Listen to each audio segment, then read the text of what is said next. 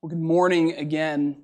Uh, as always, it is a joy and privilege to be able to proclaim God's word to you. We come now to that living and abiding word of God. Would you turn to Matthew chapter 2 if you have a Bible with you? Matthew chapter 2. We're going to begin in verse 13. We're continuing our series this morning in the gospel according to Matthew. And last week we saw the first half of chapter 2, and we saw these magi, these pagan astrologers from the east that saw a star rise, and so they came to visit the newborn king. And remember, we saw those four different groups of people. We saw Herod, the people of Jerusalem, the chief priests and the scribes, and then the magi, and all of their responses to Jesus. And in Herod's response, we saw that he was troubled about this newborn king of the Jews, and so he began scheming to try to destroy him. And today, we're going to see the horrible result of that scheming of Herod. But the very last verse we read last week told us that the Magi were warned in a dream not to return to Herod so that he would not be able to find the Christ. And so this week we're going to see all the ways, not just that Herod schemes to destroy Jesus, but that God protects Jesus and protects him from the schemes of the evil one. And that Matthew sees in all of these things the way that Jesus fulfills the role of God's people throughout the Old Testament. As we see all of this, it's not going to be easy. This is the gospel of Jesus. Gospel means good news, but we see today that in the midst of the greatest news in the history of the world, there is also great sadness and sorrow. And so, as we wrestle with those things, we're going to talk about how God directs us to respond as Christians. That Christians are those who are sorrowful, yet always rejoicing until the next time that our King returns to earth and wipes away our sorrow. So as we hear all of those things from the Lord, would you ask for his help with me? Let's pray. Heavenly Father, as we read your holy word, I ask that you would give us your spirit of wisdom and revelation that we might know and love your Son, Jesus Christ, more. Open our minds, our hearts, and our wills so that we may hear your word and believe it. Speak, Holy Spirit. Your people are listening. Amen. This is Matthew chapter 2, beginning in verse 13. Now, when they, that's the Magi, when they had departed, behold, an angel of the Lord appeared to Joseph in a dream and said, Rise, take the child and his mother and flee to Egypt and remain there until I tell you, for Herod is about to search for the child to destroy him. And he rose and took the child and his mother by night and departed to Egypt and remained there until the death of Herod. This was to fulfill what the Lord had spoken by the prophet Out of Egypt I called my son. Then Herod, when he saw that he had been tricked by the wise men, became furious, and he sent and killed all the male children in Bethlehem and in all that region who were two years old or under according to the time he had ascertained from the wise men. Then was fulfilled what was spoken by the prophet Jeremiah. A voice was heard in Ramah, weeping and loud lamentation, Rachel weeping for her children. She refused to be comforted because they are no more. But when Herod died, behold, an angel of the Lord appeared in a dream to Joseph in Egypt, saying, Rise Take the child and his mother and go to the land of Israel, for those who sought the child's life are dead. And he rose and took the child and his mother and went to the land of Israel. But when he heard that Archelaus was reigning over Judea in place of his father Herod, he was afraid to go there. And being warned in a dream, he withdrew to the district of Galilee. And he went and lived in a city called Nazareth, so that what was spoken by the prophets might be fulfilled, that he would be called a Nazarene. This is the word of the Lord. As we look through this passage today, we're going to see three things. First, we're going to see this theme of fulfillment that we've talked about for the last few weeks and comes to bear throughout this passage, but we're going to see especially in verses 13 to 15. And then we're going to look at verses 16 through 18 and see the lamentation that comes from this horrible tragedy. And then, thirdly, we're going to see in verses 19 through 23 the protection that the Lord gives to Jesus. The first thing that we're going to learn from the Lord today is that Jesus is the fulfillment or the completion of all that has come before him. Specifically today, we're going to see that Jesus is the fulfillment of Israel's life in the Old Testament. I've told you for the past couple weeks that we're going to take a closer look at this theme of fulfillment in the Gospel of Matthew, and we're doing that today. Matthew has used the term fulfill or fulfilled four times now already in this Gospel, and he's going to use it 15 total times throughout the book. In this passage, each of these three sections ends with Matthew saying, Now this happened to fulfill. And then he quotes an Old Testament prophet or an idea from the prophets. And so the, the whole section has this pattern of here's this thing that happened in the life of Jesus, and it happened to fulfill this expectation that was set down before Jesus came. We see Matthew quoting the prophet Hosea in verse 15. Out of Egypt I called my son. And he quotes Jeremiah in verse 18, which talks about Rachel, who was the mother of Israel, weeping for her children as they went into exile. And then verse 23 doesn't quote one prophet, but says that the prophets generally foretold that Jesus would be called a Nazarene. And one thing that is a bit surprising to us in each of these fulfillment passages is that none of these Old Testament texts function the same way that Isaiah 7 or Micah 5 did that we already saw. Those passages were clearly particular predictions about the Messiah. Do you remember Isaiah said that he would be born of a virgin girl, and Micah said that he would be born in Bethlehem? Those were particular predictions about him. But none of these texts are those kinds of predictions. In fact, the first two don't even seem to be predictions at all. They're just statements in the prophets, prophets about what happened to Israel in the Old Testament. So, how can Matthew say that Jesus fulfilled these verses if they are really about Israel? Is he just playing fast and loose with the text? Or is there something more going on? The key to understanding these and several other fulfillment passages in Matthew is that we need to understand that fulfillment is not just about predictions of little things here and there in the life of Jesus. The Old Testament isn't just a collection of little predictions about what the Messiah would do or what he would be like. Those are certainly there, and we've seen how important those are. They show us that this Jesus is exactly who Israel was waiting for. But the Old Testament is a story. It's a story about God and his people. It tells us about the fall of humanity and God choosing and saving a people, and then all of their ups and downs, about God's leading and their failures and their unfaithfulness to God.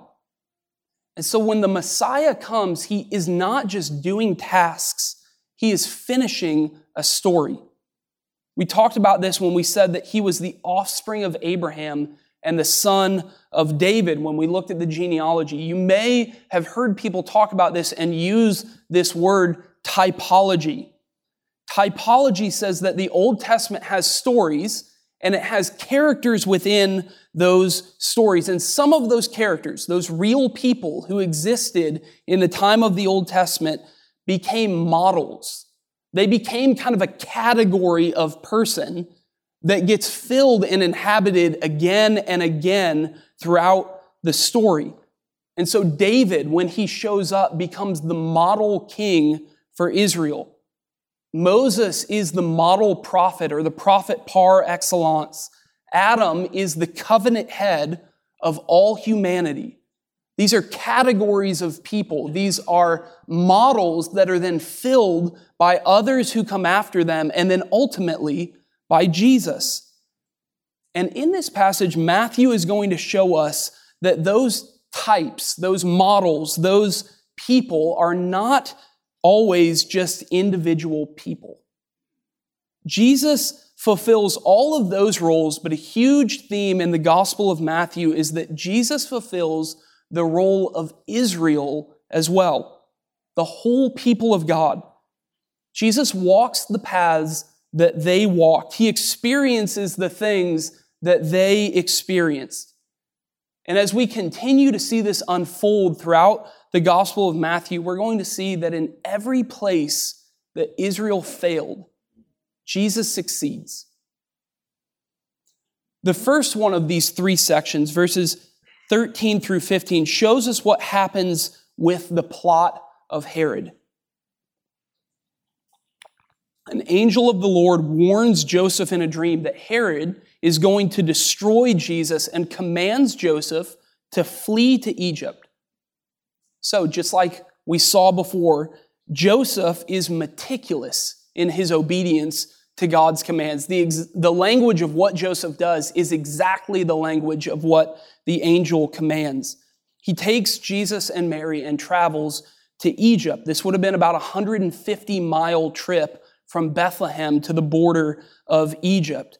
And the text tells us that they left at night, which means that they hurried because the threat was immediate to Jesus. And they stayed in Egypt until Herod died. And Matthew says that this fulfills what the Lord said in Hosea 11, verse 1 Out of Egypt I called my son. Now, some of you have been in the adult Christian education class after service. We've been working through the book of Hosea, and you were in there a couple of weeks ago when we studied Hosea chapter 11. So you know that Hosea 11 doesn't sound at all like a prophecy about the Messiah. In Hosea 11, God talks about when he saved Israel out of Egypt, and then he uses the metaphor of a father teaching his young son how to walk. Hosea is picking up on Exodus 4, where God is speaking to Pharaoh, and he tells Pharaoh that Israel is his firstborn son. And so Matthew looks back on this little statement in Hosea, and he looks at the story of Israel as a whole. And when he sees Jesus going to Egypt and then God calling him back into Israel, he sees Jesus fulfilling the story of God's Old Testament people. Israel is God's son, his child, whom he loves and protects and calls to himself. And Jesus is a type of Israel. He is God's son who walks the same path that Israel walked. Here, Matthew simply says that just as Israel was in the promised land and then left in Genesis 42 to go to Egypt because of the famine, and then God called them out of Egypt back to the promised land in the Exodus, just like that, Jesus is following that path. He's following that pattern. He's born in Israel. God sends him into Egypt, and then God calls him back out of Egypt into the land of Israel. But this is not the only geographical path that Matthew sees Jesus following Israel on. We're going to see this in the coming weeks. In chapter 3, we're going to see Jesus be baptized in the Jordan River. He passes through the water. And in 1 Corinthians 10, Paul says that the Israelites were baptized in the Red Sea when they passed through the water. So Jesus is walking the same path that Israel walked. Where does Jesus go immediately after he is baptized? He goes into the wilderness. The Spirit drives Jesus into the wilderness to be tempted by Satan. Do you remember how he's tempted? He's hungry because he's been fasting for 40 days, and so he is tempted to make bread appear in the midst of his hunger. And then he's tempted to test God and to worship someone other than God. Satan asks Jesus to worship him. Israel was in the wilderness for 40 years after they passed through the Red Sea, tempted in all of those ways and failed in each one of those ways. But Jesus succeeded in all of those temptations. Then in chapters 5 through 7 of Matthew, what does Jesus do? He goes up on a mountain and he gives the law to his disciples, which is exactly what God did for Israel in the wilderness. He went up on Mount Sinai and gave them his law after they left Egypt and passed through the waters. Jesus is fulfilling, he's completing, he is finishing the story of all the life of Israel and all that they were called to and all that they failed in. As I said when we looked at the genealogy, the Old Testament is a story in search of an ending. And Jesus Christ is that ending. He is the completion of every loose end that the Old Testament leaves. He will be God's true and faithful son and succeed where Israel failed. That's what Matthew sees in this simple travel plan of Jesus out of Israel into Egypt and then God calling him back into Israel. That's what we see in verses 13 through 15. In verses 16 through 18, we see a different kind of fulfillment, but this fulfillment also brings with it lamentation. Let's read these verses together again, beginning in verse 16. Then Herod, when he saw that he'd been tricked by the wise men, became furious, and he sent and killed all the male children in Bethlehem and in all that region who were two years old or under, according to the time that he had ascertained from the wise men. Then was fulfilled what was spoken by the prophet Jeremiah. A voice was heard in Ramah, weeping and loud lamentation, Rachel weeping for her children. She refused to be comforted because they are no more. We now see the result of Herod's scheming from last week. He's furious when he finds out that the Magi didn't come back to him, but took another route back to their own country because even though he pretended he would worship Jesus, his plan all along was to kill him. He wanted to destroy any threat to his power and his authority. And when he realized that he isn't going to be able to find Jesus particularly, he changes his plan. Judging from the time the star appeared, he determines how old Jesus would have been, and he kills all the baby boys two years and younger in Bethlehem. As we talk about the fulfillment of Old Testament stories and categories, it's impossible for us not to think about another king who ordered the slaughter of baby Israelite boys. Pharaoh in Exodus 1 made a similar calculation. He saw the threat of growth of Israel and that it was a threat to his power and to his authority in Egypt. And so he, he ordered that all the baby boys in Israel be killed at their birth. There too, God protected one baby boy who would be the Savior of Israel. Matthew here is evoking images of Jesus as a new Moses who will bring about a new exodus for God's people. But the quote in verse 18 isn't from the book of Exodus. It's from the prophet Jeremiah. Remember, Jeremiah is a prophet at the time that Judah is taken into exile in Babylon. They're removed from the promised land and driven into exile. And this quote comes from Jeremiah 31, verse 15. It says, A voice was heard in Ramah, weeping and loud lamentation, Rachel weeping for her children. She refused to be comforted because they are no more. Remember that Rachel was the wife of Jacob, and so as he is the father of Israel, she in some ways is the mother or one of the mothers of Israel. And the picture Jeremiah gives is of Rachel representing all Israel's mothers weeping and wailing in lamentation when Israel is carried off to exile in Babylon. But in the very next verse in Jeremiah 31, the Lord tells Rachel that she can finally stop her weeping and stop her tears because they are near to the time that God will bring his people back from exile. And so Matthew looks at this wicked action of Herod and sees both these stories in the background. Pharaoh's slaughtering of the Hebrew boys and Israel being conquered by Babylon and drug off into exile. But both stories are tragedies right on the cusp of redemption. They call for weeping and lamentation, but the Lord promises that it will soon give way to salvation. And we need to think clearly and carefully about this as we see this story. We need to be careful not to abstract a story like this and rush past it. These are real people, real children. This actually happened. Scholars estimate that Bethlehem and the region around it at the time would probably have had a population of a little less than a thousand people. And so, based on some averages, we're able to guess that Herod would have likely killed around 15 to 20 baby boys in Bethlehem. This man is afraid that he's going to lose power at some point, and so he executes toddlers to protect it. What are we supposed to do with this? Why does Matthew include this story in his gospel? It doesn't seem like he's telling it just to give the occasion for Jesus fleeing to Egypt. He's also saying something about what the coming of Jesus would bring.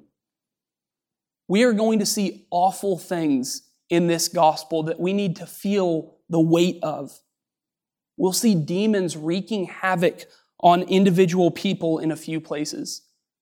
We'll see Herod's own son behead Jesus' cousin, John the Baptist. We'll see religious leaders of God's people, men respected by the community, scheme and plot to kill the Messiah. We'll see one of Jesus' best friends betray him to death.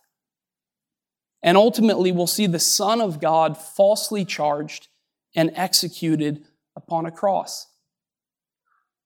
Matthew reminds us that the gospel, the good news that Jesus has come to announce, doesn't eradicate sorrow and suffering just yet. In some ways, it seems like the coming of Jesus actually heightens the sorrow. The serpent is backed into a corner and begins lashing out in every direction, even at children. And as Christians, we can pretend, we cannot rather pretend that this isn't true, that there is still sorrow and suffering in the world. You will sometimes hear Christians try to downplay sorrow. Someone dies, and we immediately say, Well, she's in a better place now. Trouble comes, and we jump to God causes all things to work for good. Someone suffers, and we say, Rejoice in the Lord always. And what we need to see in this story and in so many places in the gospel is that the sorrow is appropriate. The loud weeping and lamentation of Rachel and all the mothers of Israel is right. Jesus will one day destroy death and wipe away all our tears, but he hasn't yet.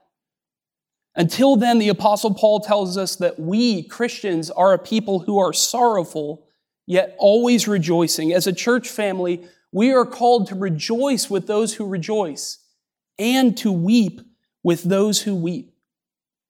There is absolutely hope and joy in the midst of our sorrow as Christians. All of those statements that we say are true. But let's be careful not to glaze over the sorrow. Let us weep, even in our sorrow, as those who have hope. This little story in the Gospel of Matthew fulfills both the lamentation and the hope for God's people in Jesus. The final section of chapter 2 ends with another statement of fulfillment. And this one is a bit trickier to understand, but it seems that Matthew is again showing that Jesus shares in the experiences of Israel. Matthew ends this section in verse 23 by saying that it was spoken by the prophets that he would be called a Nazarene. What's weird for us is that there isn't any statement in the Old Testament that says that someone will be called a Nazarene or even that anyone would be from Nazareth.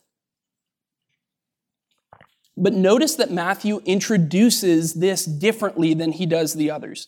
He doesn't say what was spoken by the prophet, but spoken by the prophets, plural.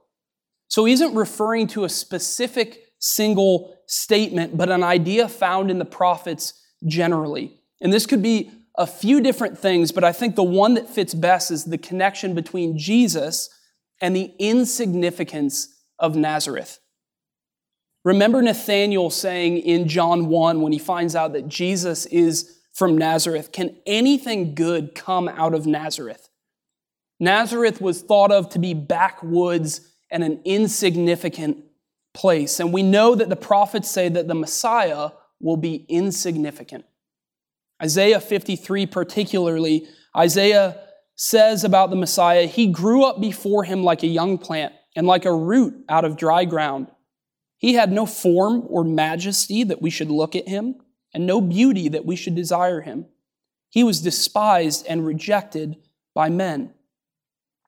And so Jesus is born in the little town of Bethlehem. And after fleeing to Egypt, grows up in the backwoods and insignificant town of Nazareth. Matthew again looks at what seems to us like a random geographical statement about where Jesus will live, and he connects it with a theological truth about Jesus and his relation to Israel. Do you remember how central Israel's insignificance was to their identity? God tells them that it should be in Deuteronomy chapter 7. Listen to what he says to them about why he chose them. He says, beginning in verse 6, For you are a people holy to the Lord your God. The Lord your God has chosen you to be a people for his treasured possession out of all the peoples who are on the face of the earth. But it was not because you were more in number than any other people that the Lord set his love on you and chose you. For you were the fewest of all peoples. But it is because the Lord loves you and is keeping the oath that he swore to your fathers, that the Lord has brought you out with a mighty hand and redeemed you from the house of slavery from the hand of Pharaoh, king of Egypt. God didn't love Israel because they were so great and mighty, but he says that they were actually the opposite. They were the fewest of all peoples. They were insignificant. They were nobodies. But the Lord set his love and his covenant upon them. Jesus is the insignificant one. He is a nobody from nowhere in the Gospels. But just like Israel, Jesus is the one chosen of God, his treasured possession to accomplish his purposes and bring blessing to the whole world. That's the fulfillment aspect of this section. But this section also ties a bow on something that we've seen all through chapter 2. Throughout this chapter, God the Father is continually protecting Jesus from harm. Remember that even though Jesus is the eternal Son of God, he is also fully human. He wasn't some sort of Superman toddler. I know that it's difficult to think about this, but just like any other child, if an adult soldier would have tried to kill Jesus, he easily could have. Jesus, like all other children, was weak and vulnerable and helpless. The father knows the scheming and the wickedness of Herod. And so he warns the Magi in a dream not to return to him so that Herod wouldn't know where Jesus is. He sends an angel to tell Joseph in another dream to flee to Egypt and protect Jesus. And then he sends another angel in another dream to tell Joseph it is safe to return. We see the Father watching over Jesus and leading him away from danger and into safety. This reminds us of so many Psalms that speak of God watching over his beloved. Psalm 121 says, I lift up my eyes to the hills. From where does my help come? My help comes from the Lord who made heaven and earth. He will not let your foot be moved. He who keeps you will not slumber. Behold, he who keeps Israel will neither slumber nor sleep. The Lord is your keeper. The Lord is your shade on your right hand. The sun shall not strike you by day nor the moon by night. Psalm 4 rests in the fact that God does not sleep or slumber in a particular way. David says, In peace I will both lie down and sleep, for you alone, O Lord, make me dwell in safety. These promises were true for Jesus in the vulnerability of his childhood. When he could not protect himself, his heavenly Father protected him. And if you are united to Jesus in faith, they are true for you too. You may sometimes not feel vulnerable or weak, but you are.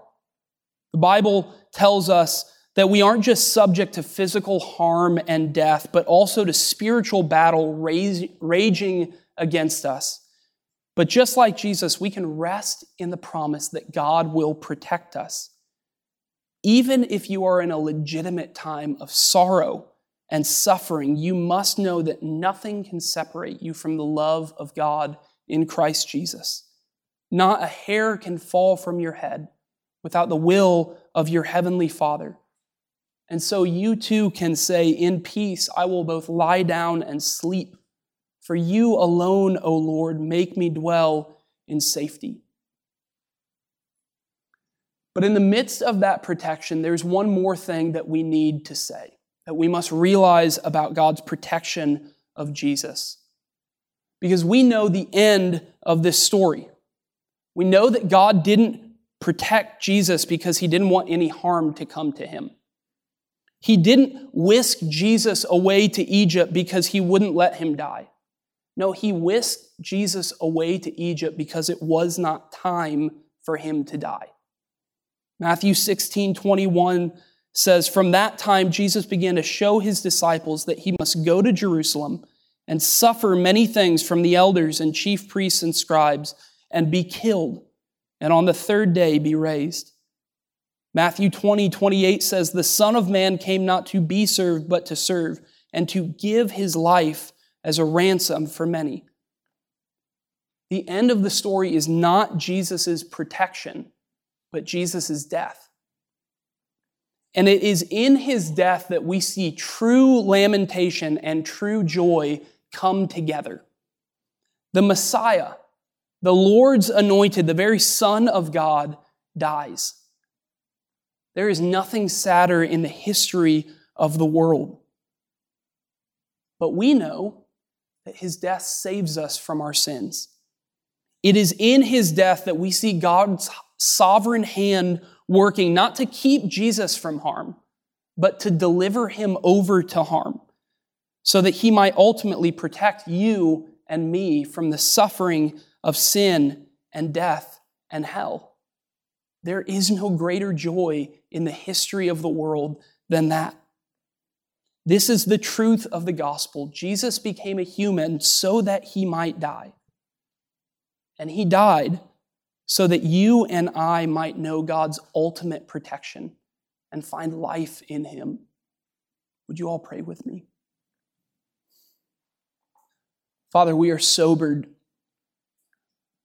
when we think not just about the sorrow that was in this world and is in this world, but when we think about the suffering that we ought to have.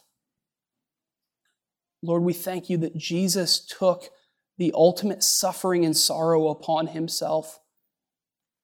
Not so that we might be free from suffering now, but so that we might be free from suffering for eternity. We pray that we would find our rest in Him, that we would find our joy in Him, that we would respond rightly and run to Him for all that we need. It's in Jesus' name that we pray. Amen.